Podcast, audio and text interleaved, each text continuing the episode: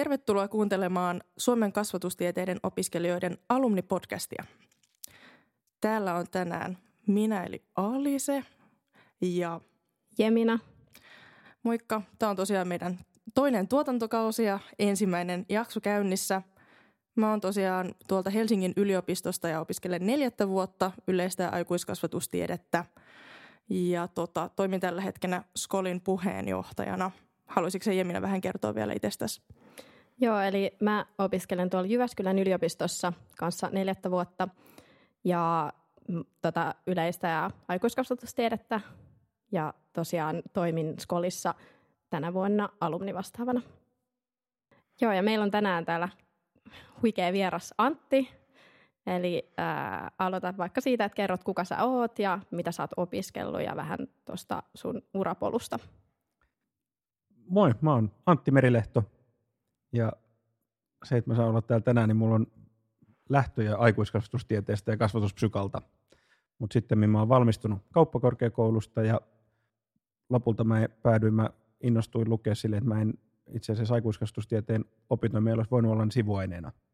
Mutta mä luin koko tutkinnon osan Suomessa ja sitten mä luin Kanukeissa ja Jenkeissä tutkinnon kasaan ja sitä kautta valmistunut 2010 ja sen jälkeen tehnyt pääasiassa digitaalisten palveluiden parissa. Mä oon ollut autokaupassa, mä oon ollut Googlella, mä oon vetänyt Jenkkifirman Suomen päätä erilaisia töitä sen parissa. Usein myynnin saralla myöskin. Joo, siinä onkin aika vaikuttava repertuari, kaikkea mitä olet päässyt tekemään. Tota, Tämä meidän podcasti on suunnattu kasvatustieteiden opiskelijoille. Ja niin kuin tuossa kerroit, niin sä oot tehnyt vähän näitä meidän opintoja, niin mitä hyötyä niistä on ollut sulle työelämässä? Mä näen, että lähes kaikki asiat on, on lopulta ihmisten välisiä asioita, erityisesti johtaminen. Ja siinä kohtaa meillä on edelleen ihmisiä, jotka on esimiesasemassa, vetää tiimejä, joilla ei ole ihmistieteiden taustaa. Ja mä uskon, että jatkossa, mä oon viimeiset kolmisen vuotta tehnyt tekoälyn parissa töitä, niin mä uskon, että ihmisten välinen kanssakäyminen, niin se nousee entistä arvokkaampaan rooliin ja siinä kasvatustieteiden ymmärrys laajasti niin on varmasti apuna. Ainakin se on mulle ollut. Joo, kyllä mä kanssa itse uskon, että, että tota se ihmis, ihmisläheinen ja ihmisen, ihmisnäkökulma ei tule katoamaan niin kauan kuin meitä ihmisiä tällä on olemassa. Ei. Joo, kun sä puhuit tuosta tuota tekoälystä, niin sä oot tällä hetkellä kirjoittamassa kirjaa liittyen ihmisten ja koneen väliseen yhteistyöhön. Niin miten sä näet tuon tekoälyn muuttavan tapaamme tehdä työtä tulevaisuudessa? Mä oon päätynyt tekoälyn syvään päätyyn sattuman kautta. Mulla ei ole, mä en ole devaaja, mä en ole ohjelmistokehittäjä.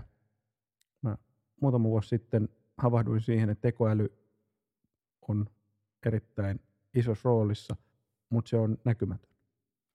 Ja mä oon aina oppinut silleen, että mä kyselen ihmisiltä, niin mä päädyin kyselemään, mä tein vähän yli sata haastattelua sitä mun kirjaa tekoäly matkaopasjohtajalle varten. Ja, ja sen myötä niin mä koin, että mä itse pystyin ymmärtämään sitä paremmin. Ja se, minkä takia siitä tuli niin suosittu kirja, niin mä uskon, että siihen osaltaan vaikutti se ymmärrys tuommoisesta ennemmin eläkeikää lähellä olevasta liikkeenjohtajasta kuin just aloittaneesta – niin, niin tämmöinen ihminen on korkeassa statuksessa. Hän todennäköisesti tuntee ne ihmiset, kenen kanssa toimii, tietää mille messuille kannattaa mennä. Ei tule kauheasti uusia asioita. Niin sitten kun tulee tekoäly, joka on tekninen ja luotaan työntävä, niin se pitää olla tosi valmiiksi palasteltua. Kun Tivilehti kirjoitti jutun, niin, niin siinä oli, että tekoäly Maija Poppanen. A spoonful of sugar makes the medicine go down. Eli, eli miten tekoäly hahmottaa. Ja sitten mulla oli tietysti mun kaverit, jotka itse kehittää tekoälyratkaisuja, niin ne morkkas mua. Sanoin, Antti, sä oot kirjoittanut tämmöisen ala-astekirjan tekoälystä. Vasta näin on. Ja, ja näköjään silloin oli tarvetta. Ja oikeastaan sen, sen myötä niin on tullut se, että nyt kun me ymmärretään tekoälyn perusteet, Niin, niin miten tämä ihmisen ja koneen välinen työjako menee? Mm. Ja nyt jos mä väittäisin, että mä tiedän, miten se menee, niin puhuisin höpöjä, Mm. vaan kyse on siitä, että meillä on tällä hetkellä se, mikä on varmaa, niin se ei ole joko ihminen tai kone, vaan se on, se on jatkumo. Ja meillä on ihminen, jota avustaa kone. Se voi olla lääkäri, joka, jonka tehtävänä on tunnistaa syöpää kuvantamisnäytteistä.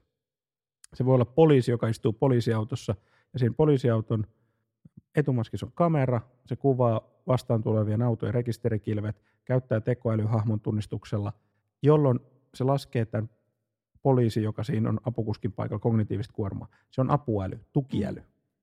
Ja, ja vastaavasti me opetetaan koneita tunnistamaan asioita.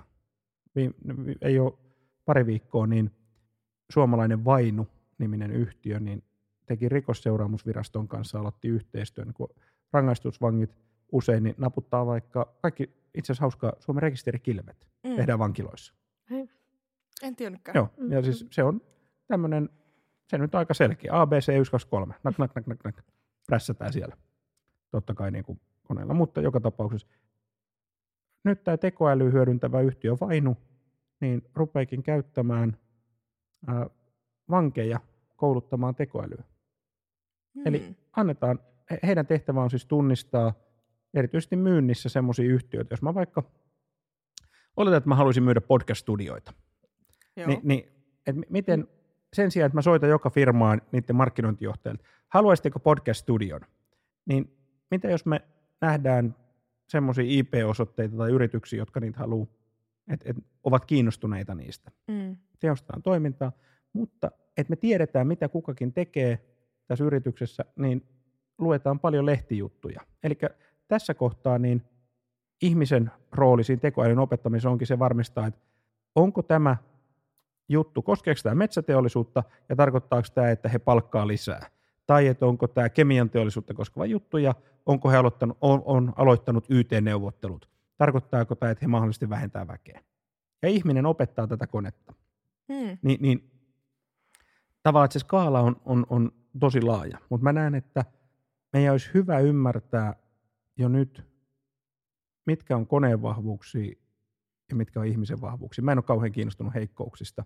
Mä en näe tässä ajassa niin, niin semmoinen kehitänpä heikkouksia, niin, Mm. niin, niin se on mun maailmankuva semmoinen, että se ei ole nyt, me ei mitään tehdä yksin, vaan me tehdään yhdessä ja, ja toisen ihmisen vahvuudet on erilaisia kuin toisen ihmisen. Ja niiden tunnistaminen hyvä, mutta kehittäminen ei, ei ole mulle mielekästä. Joo. Mä oon ihan samaa mieltä tota, tosta, että pitäisi tunnistaa ne koneen ja ihmisen vahvuudet. Että konehan jaksaa tehdä semmoista ohjelmaa, mitä sille ohjelmoidaan vaikka kuinka pitkään. Ja kun sä puhuit tuosta tukiälystä, niin mun mielestä se, se on niinku tosi hyvä näkökulma tekoälyyn. Ja mä oon miettinyt, itse on siis, kerroin tässä vähän taustaa, niin päätynyt kanssa vähän vahingossa tonne teknologian maailmaan tässä ää, nykyisessä työssäni ja tutkimaan sitä. Ja mä muistan, että aluksi mulle niinku tekoäly kuulosti ihan sika semmoiselta pelottavalta termiltä. Joo. Uu, tuli mieleen Terminaattorit ja Aina. kaikki tämmöiset.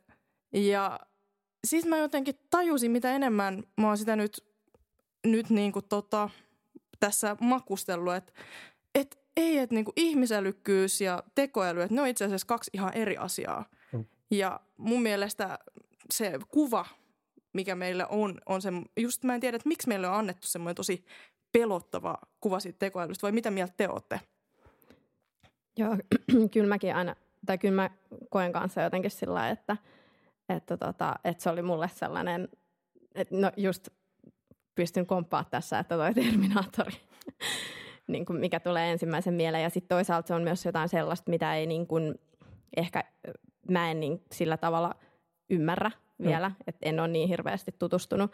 Ja sitten mä just itse asiassa mietinkin tavallaan, että, että se on varmaan, tai uskoisin, että en ole ainoa kasvatustieteilijä, jolle se on ehkä vähän sellainen niin kuin vieraampi. No, niin kuin, Nyt tulee saman tien sitten tulee kalenterin täyttöä. Eli Helsingin yliopiston kurssi Elements of AI, Mm, mikä on Se on, se on hyvä kurssi. Niin, 10 tuntia ja ennen juhannusta niin kalenteriaikaa. Koska mä näen, että tekoälyn, mä en näe, että ihmisten jokaisen pitäisi osata koodata. Mä en Mm. näe, että jokaisen pitäisi osata tehdä Pythonilla koneoppimisen malleja, mutta mä väitän, että jokainen aktiivinen yhteiskunnan jäsen niin on hyvä ymmärtää, mitä meille suositellaan Netflixissä, miksi mulle suositellaan sitä, mitä suositellaan, Mm. perusteet, minkä takia, kun mulla on K-ryhmän applikaatio, kun mä käytän sinistä korttia, kun mä käyn K-marketissa, niin mun reseptit on erilaisia kuin toisten reseptit. Se on tekoälypohjalla. Niin tavallaan näet, että miten suosittelualgoritmit toimii, mitä se tarkoittaa, mitä se tarkoittaa työhön. Hyvin arkisia asioita. Ja, ja se mikä on, tämä ei ole tekoäly koulutuspodcast, mutta se mikä on olennaista, kaikki tekoäly, mitä meillä on tänään, on kapeata tekoälyä. Se Mm. tekee yhtä asiaa todella hyvin. Ymmärtää, mitä leffaa kannattaa suositella tai millaisen soittolistan tekee Spotifysta. Se ei edes kimppu kapeita tekoälyjä ei vastaa laajaa tekoälyä. Se, että me ollaan päästy tänne podcast-studioon tänään, mm. niin meillä pitäisi olla todennäköisesti satoja erilaisia kapeita tekoälyjä plus robotiikkaa. Mun lempiesimerkki on mansikan poimia robotti. Olisi mahdollista valmistaa robotti, joka tunnistaa kypsän mansikan ja sen jälkeen ottaa siitä kiinni riittävän napakasti, mutta hellästi, mm. ei purista sitä plöks, ja pyöräyttää sitä 180 astetta ja asettaa koriin. Mutta tällä hetkellä, ja tämä on suoraan yhdestä haastattelusta, niin kalifornialainen mansikkafarmari totesi, että tällä hetkellä niin, niin, ihminen tekee sen edullisemmin. Mm. Ja mun mielestä tästä päästään just siihen ihmisen niin kuin vahvuuksiin, mistä sä tuossa aiemmin Mm. puhuit. Että tota, meidän vahvuus on se, että me, meillä on niin kuin tämmöistä yleisälykkyyttä ja me pystytään sopeutumaan ja mukautumaan eri tilanteisiin. Että vaikka sillä kone, koneella on se kapea älykkyys jossain ja hän pystyy niin kuin tehokkaasti tekemään sitä. Hän. Tai hän, se. no niin, tässä mennään nyt se Terminaattorin puolelle. Aivan. Niin se tekoäly pystyy tekemään sen, niin se ei silti pysty koskaan, tai ainakaan tällä hetkellä, se kapea tekoäly voittamaan ihmistä siinä, että se pystyisi tekemään monia eri asioita ja soveltaa sitä tietoa välttämättä. Vai mi- onko mä oikeassa? Pääsääntöisesti kyllä. Sitten on ihan muutamia kokeiluita, missä yksi tekoäly pystyy pelaamaan useampaa tämmöistä 80-luvun konsolipeliä, mutta ne on paperi, niin kuin julkaisupaperiasteella. Joo. Mutta lähtökohtaisesti, niin kuin, et, ei, ei taas argumentoida sieltä Gaussin käyrän, käyrän ääripäästä. Niinpä. Niin tekoäly tekee yhtä asiaa hyvin ja sit monia niistä asioista paremmin kuin ihminen. Jo tällä hetkellä. Eli et, et, se on vaikkapa kuvan tunnistus, se on vaikkapa, ää, mun vaimo on siis ammatiltaan kielenkääntäjä, niin meillä Google Translate on vähän semmoisessa suuren saatanan asemassa.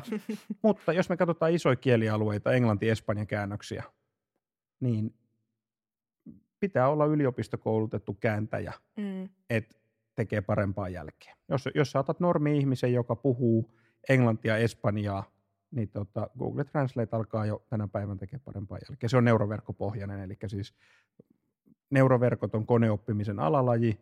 Äh, mun mielestä se englanninkielinen termi artificial neural network kuvaa sitä. Se ei ole siis neuroneita, mutta samalla tavalla kuin pieni lapsi oppii, että miltä näyttää, mä käytän tätä esimerkkiä kirjassakin, pakettiauto, henkilöauto, kuorma-auto. Mm. Jos hän saa lahjaksi pakettiauton, niin hän saattaa sanoa, aa Paku, ei se on henkilöauto, kato Paku, ei se on kuorma-auto. Ja sitten kun tavallaan palautteen mukaan, niin hei Paku, henkilöauto, Saab, Toyota, eli se menee niin kuin entistä pienempiin, sitten se alkaa olla, että Toyota Corolla, Toyota Avensis, niin kuin, että et, et se kategoriasta mennään niin kuin auto, henkilöauto, merkki, merkki ja malli, vuosimalli, mm. niin kuin, tavalla, et, ja sen palautteen pohjalta, niin samalla tavalla neuroverkot oppii tunnistamaan esimerkiksi kuvan tunnistuksessa eläin, koira, mäyräkoira. Mäyräkoira töpöttää tuolla loskassa. Näillä töpön jaloilla kyllä minun pitäisi täällä pärjätä. Hyvä esimerkki. Tai mun mielestä tämä kyllä havainnollisti hyvin tätä. Jos palataan tota noihin ihmisiin, niin ää, pitäisikö sun mielestä kasvatustieteilijöiden sit suunnata enemmän tonne, te, tai siis myös tonne teknologia-aloille? Teknologian kehittäminen ei saa kuulua pelkästään niille, jotka ymmärtävät teknologiaa. Se on vähän niin kuin terveisiä Matlulle, mutta ei yläasteelle, niin paras matikan opettaja tuu siitä tyypistä, jolle matikka on aina ollut selvää. Mm. Jos ei ole ikinä saanut, joutunut kokea sitä ymmärtämisen vaikeutta ennen kuin sitten tota, niin, niin, yliopistolla, niin sitä on vaikea opettaa. Niin samalla tavalla, no, ei, ei suoraan analoginen, mutta, mutta et ensin, jos mennään vielä teknologiasta, mennään sinne tekoälyyn, mm. niin, niin mä oon huolissaan siitä, että meillä ei tekoälyn, tekoäly ei ole ikinä seksistinen, se ei ole rasistinen, se ei ole mitään. Tekoälyn koko maailma riippuu siitä opetusdatasta, millä se on opetettu. Mm. Ja, ja tässä tullaan siihen, että se on se opetusdata ja se tiimi, joka sitä tekee. Jos se on pelkästään nuoria miesoletettuja, niin silloin siellä kyse ei ole taaskaan siitä, että sinne joku tekisi tahallaan jonkun biaksen jättäisi sinne, Niinpä. vaan jos ei ole ikinä kokenut jotakin asiaa, sen sanottaminen tai toimiminen on, on käytännössä usein mahdotonta. Mm. Mä oon myös kuullut tämmöisen, että koodi ei ole koskaan arvovapaata. Että se just näyttää siltä henkilöltä, jota, joka se jo koodaa, koska hän näkee maailman tietyllä tavalla ja näkee tietynlaisia ratkaisuja. Ja sen takia mä just näen tosi tärkeänä, että kasvatustieteilijät kanssa menee ja kaikki muutkin, muunlaiset ihmiset eri taustoista ja eri niin kuin näkökulmasta menee sinne teknologiaan ja lähtee kertoa, että millaisia sovelluksia me tarvitaan tai mihin tätä tekoälyä voidaan käyttää. Ja, ja millä tavalla esimerkiksi ihmisen oppimista, m- miten me pystytään, nyt taas mennään, mulla on iso laatikko, missä on huonoja esimerkkejä, niin, niin, niin mennään, että tavallaan mikä sen ihmisen motivaatio tähän on. Mä olin eilen, olin kouluttamassa Keski-Uudenmaan koulutusyhtymän järjestämässä illassa – terveisiä Ruohosen mulle hän järkkäsi tosi hyvän illan, oli 30 pienyrittäjää. Ja kun mm. tekoälyn ongelma on aina se, että ei ole dataa riittävästi, jos on pienyrittäjä, niin koottiin ja, ja siellä juteltiin tästä aiheesta. Niin et esimerkiksi semmoinen, että et mikä on käyttöliittymä, mm. mikä sen ihmisen motivaatio on. Niin eilen ihmiset on ollut täyden päivän töissä, sitten tulee illalla kolmeksi tunniksi. Ei sitä voi tukottaa. Ei se ole samanlainen kuin se, että ihmiset tulee – joogatyöpajaan lauantaina hyvin levännein silleen, mm. oo, tämä on parempaa kuin pahtoleipä. Vaan että ihmiset tulee sinne illan jälkeen, niin siinä pitää olla tietty keveys, mm. tauotus, niin kuin ymmärrys siitä ihmisestä, eikä vaan, mä en tiedä karkottaako, hauska nähdä datasta, että lopettaako nyt kuuntelut, kun mä sanon, mutta että mun mielestä myyminen on palvelua. Niin sen tapahtuman sisälläkin, vaikka mulle ei silloin ollut mitään väliä, että montako ihmistä sinne tuli, mm. mutta tavallaan mä myyn tekoälyä sen koko tapahtuman ajan, sen kolmen tunnin ajan, jolloin mun tehtävä on saada ihmiset rentoutumaan ja siihen, että, että heidän olisi helppo lähteä siihen. Se on niin miellyttävyyttä, helppoutta, jonka avulla pääsee kiinni. Että hei, tämähän on helppoa. Siellä oli siis aivan mahtavia havaintoja, oli yksi poruks. Hei, että mehän voidaan pyytää niin kuin meidän – jakelutiestä, eli he on vähittäiskauppa, niin sieltä dataa ja sitten me ymmärretään asiakasta paremmin. Ni, niin tavallaan ne on, mahtavia tämmöisiä heräämisiä. Ja, ja sen takia, kun lähes kaikki järjestelmät me tehdään ihmiselle, vaikka ne olisi, olisi niin sanotusti B2B-puolen sovelluksia, mm. mutta me tehdään ne ihmiselle, että me ymmärretään ihmistä paremmin – Joo, mä, tota, mulla tuli tuossa vähän aikaisemmin mieleen tuosta, että, että, tota, että minkä mä koen just vahvuutena meidän opinnoissa, niin on just se, että me ei opiskella vain yhtä tiettyä mm-hmm. juttua, vaan meillä on just tosi monipuolisesti mahdollisuus valita opintoja muistakin tiedekunnista, jo, joka mahdollistaa tietysti just sen, että silloin me pystytään ajattelemaan myöskin paljon niin kuin, tavallaan laajemmin, ja silloin hyvinkin voisin nähdä, että, että just tuommoisellakin kentällä niin varmasti tota, pärjättäisiin. Ja, ja mä uskon sen, että se ei ole pelkästään se tieto, mm-hmm. vaan että silloin kun pääsee tekemään, lääkis on hyvä esimerkki, kun jengi kulkee sen monet luokkana läpi, niin jo se porukkahenki, mutta siellä alkaa se lääkäriyden identiteetti rakentumaan.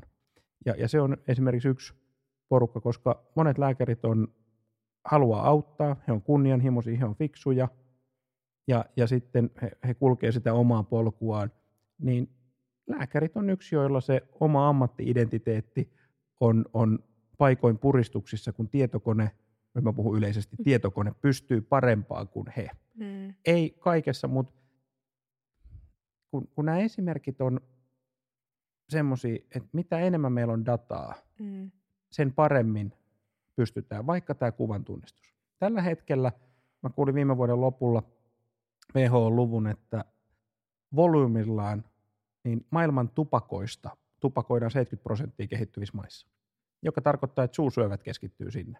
Joo. No alle dollarilla pystytään printtaamaan 3D-printerillä semmoinen vähän niin kuin olisi isot hammasrautasovituslaite, mikä laitetaan suuhun.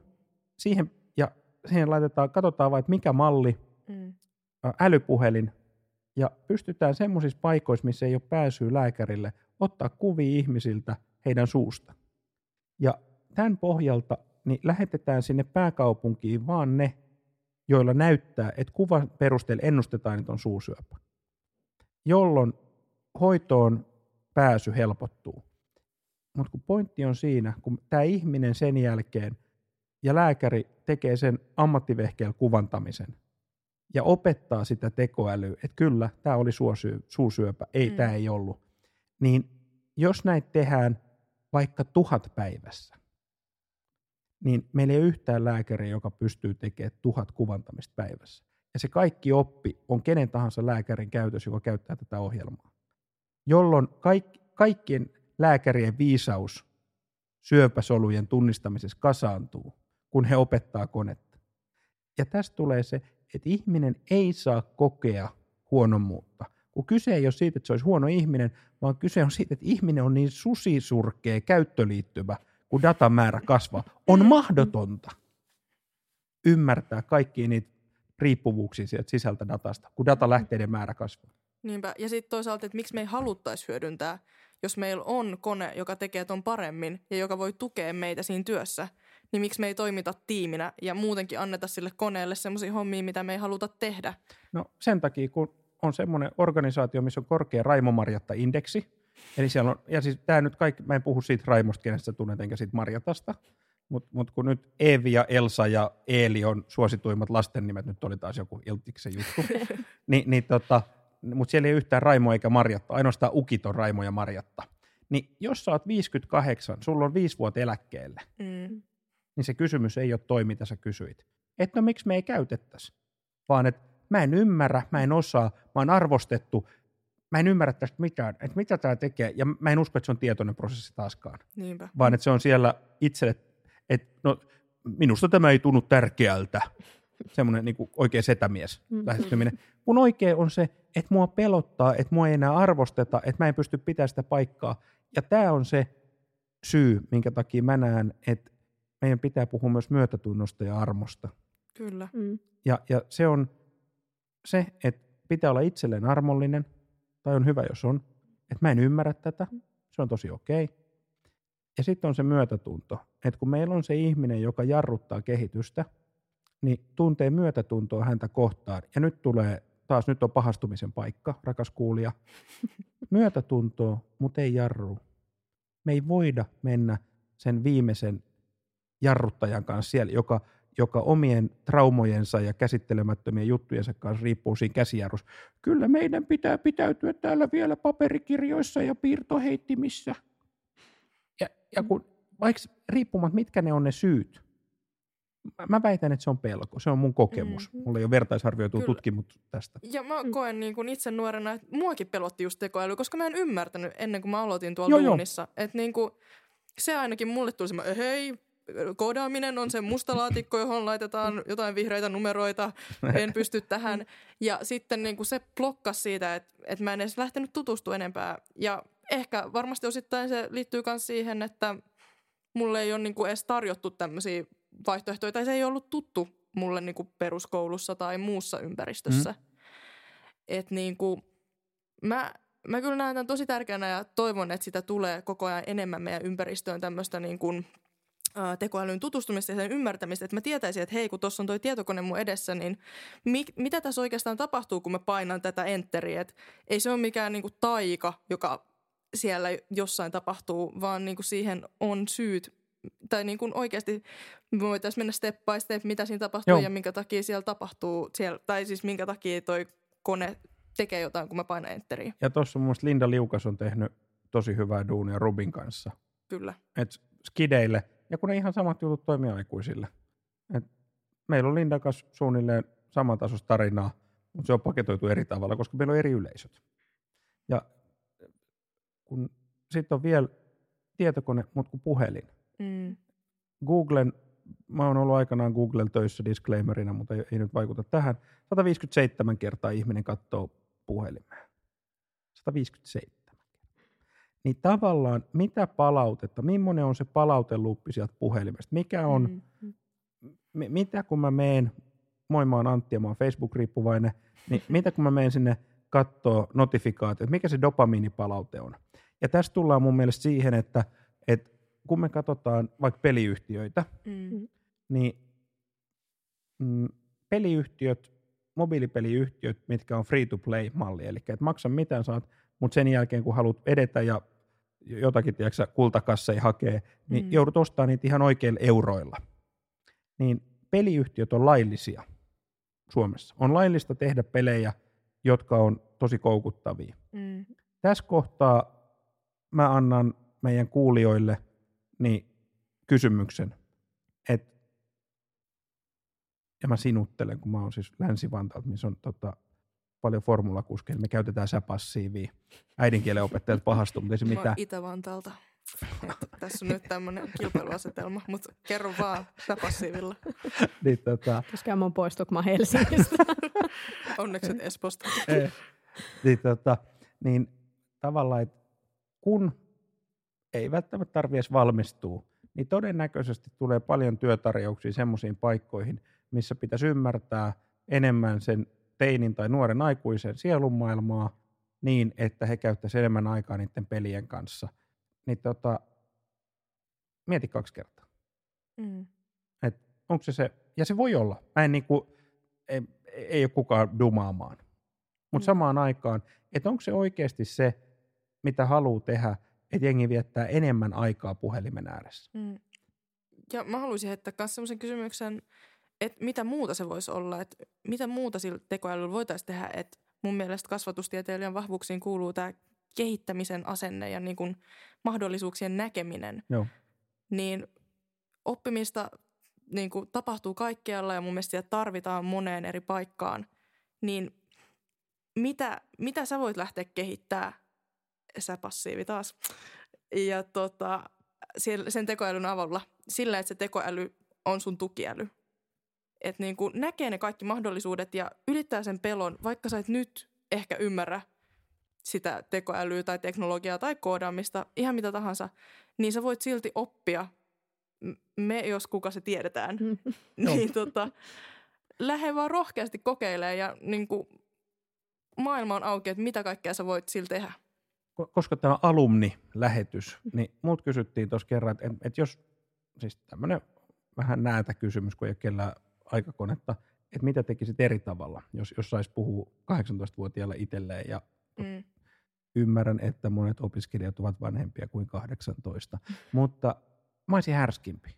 Mm. Ja mä, nyt mä en tarkoita, että mä vetäisin välistä, mutta jos oletetaan, että mä nyt haluaisin sitten vaikka kielten oppimista tehdä, niin mä ottaisin selvää, että, että kuka tekee. Tai sitten jos mä haluan oppimisalustoihin, niin mä katsoisin, että okei, että tommonen firma kuin Claned, okei, että ne on siinä edelläkävijöitä. Kuka sitten toimari on? Vesa Perälä. Sitten mä stalkkaisin Vesa Perälän, terveisiä Vesalle, niin Twitterissä ja sanoisin, että hei, että, että mä haluan tulla teille duuniin. Ja sitten mä en katso sitä, että mikä sen kesäduunin palkkakuitin luku on. Mm.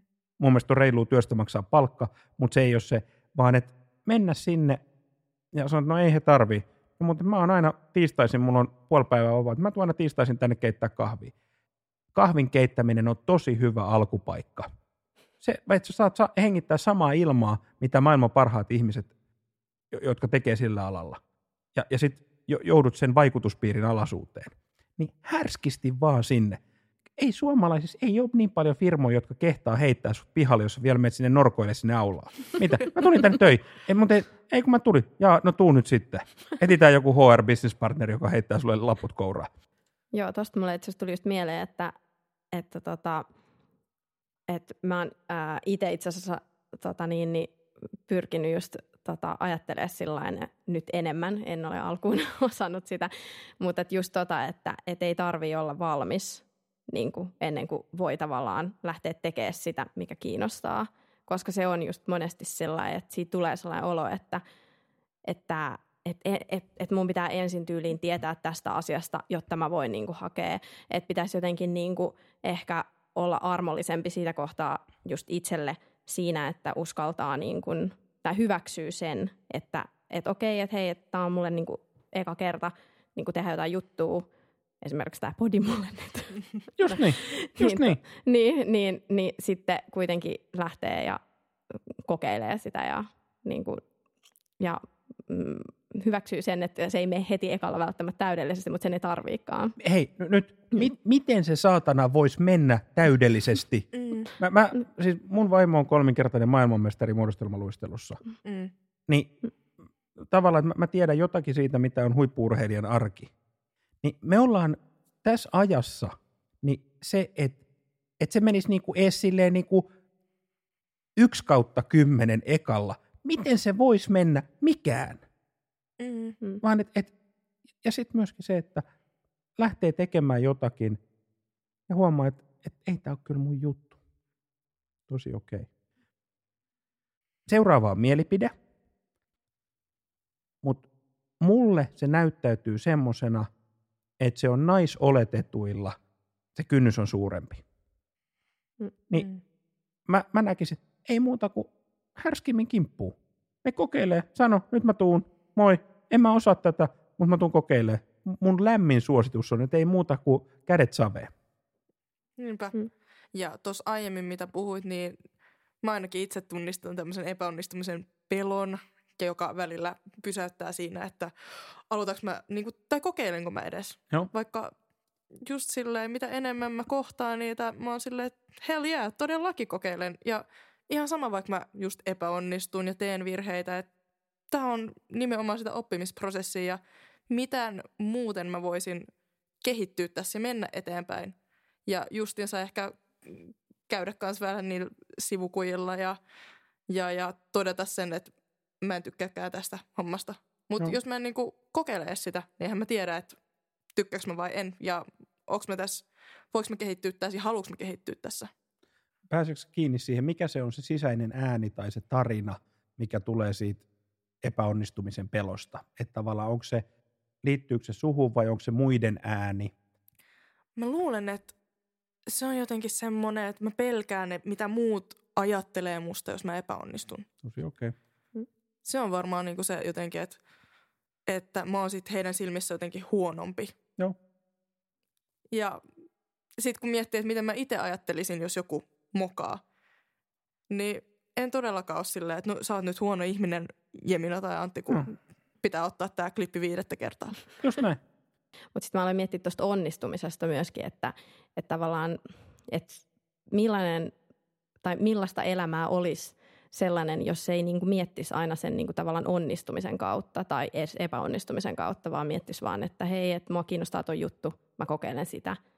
Että et kuinka paljon esimerkiksi ne ajatukset just siitä epäonnistumisesta tai just siitä pelosta, niin estää itse asiassa niin kuin lähtemistä yrittää jo tehdä jotain sellaista, mikä on niin kuin mielenkiintoista, mutta joka sitten, tota, jossa on se riski, että voi epäonnistua nyt kun tässä on tullut paljon hyviä elämänohjeita, niin, tota, niin sitten me ollaan aina kysytty tota, näiltä meidän vierailta, että mitä he haluaisivat sanoa tota, Fuksi itselleen nyt, niin mitä terveisiä sä lähettäisit Fuksi Antille? Kyllä mä sanoisin edelleen sen, että siinä kohtaa, kun tulee se tilanne, että siellä on miettiä, että pitäisikö mun, niin lähes joka kerta joo. Ja sitten se, että sit kun tulee se pelipaikan kohta, niin on härskimpi. Menee sinne aulaan istuu, niin kolmanten päivän ne ottaa sut jo töihin. tai sitten soittaa vartijat, mutta ei siinäkään ole mitään. Missä tämä sun työpaikka olikaan? mä, mä tuun sinne aulaan istumaan. Eli rakas kuulija, toivottavasti olet jo mielessäsi, ää, mielessäsi miettinyt jonkun ihanan aulan, jonne, jonne menet tyrkyttämään itseäsi ja härkisti Antti neuvojen siis mukaan. Härskisti tyrkyttämään itseään, juuri näin. Koska silloin, että tavallaan, mistä ne tietäis, että sä oot innoissaan, muamma Itä-Vantaassa passiivi, niin, niin, niin mistä, mistä, mistä ne tietäis siellä, että sä oot tosi innoissaan tästä, ellet sä kerro. Hei kiitos Antti ihan tosi paljon mielettömästä podcastista. Tämä oli kyllä ihan tykkikamaa tähän ensimmäiseen jaksoon tokalle kaudelle. Ollaan tosi iloisia, että saatiin sut tänne meidän vieraaksi. Joo, ehdottomasti kiitos tosi paljon. Mäkin sain tästä paljon Mahtavaa. hyviä vinkkejä. Ja, ja viimeisenä vielä ennen kuin lopetat, niin käy se Elements of AI-kurssi. Joo. Hyvä. Moi moi, moi, moi moi.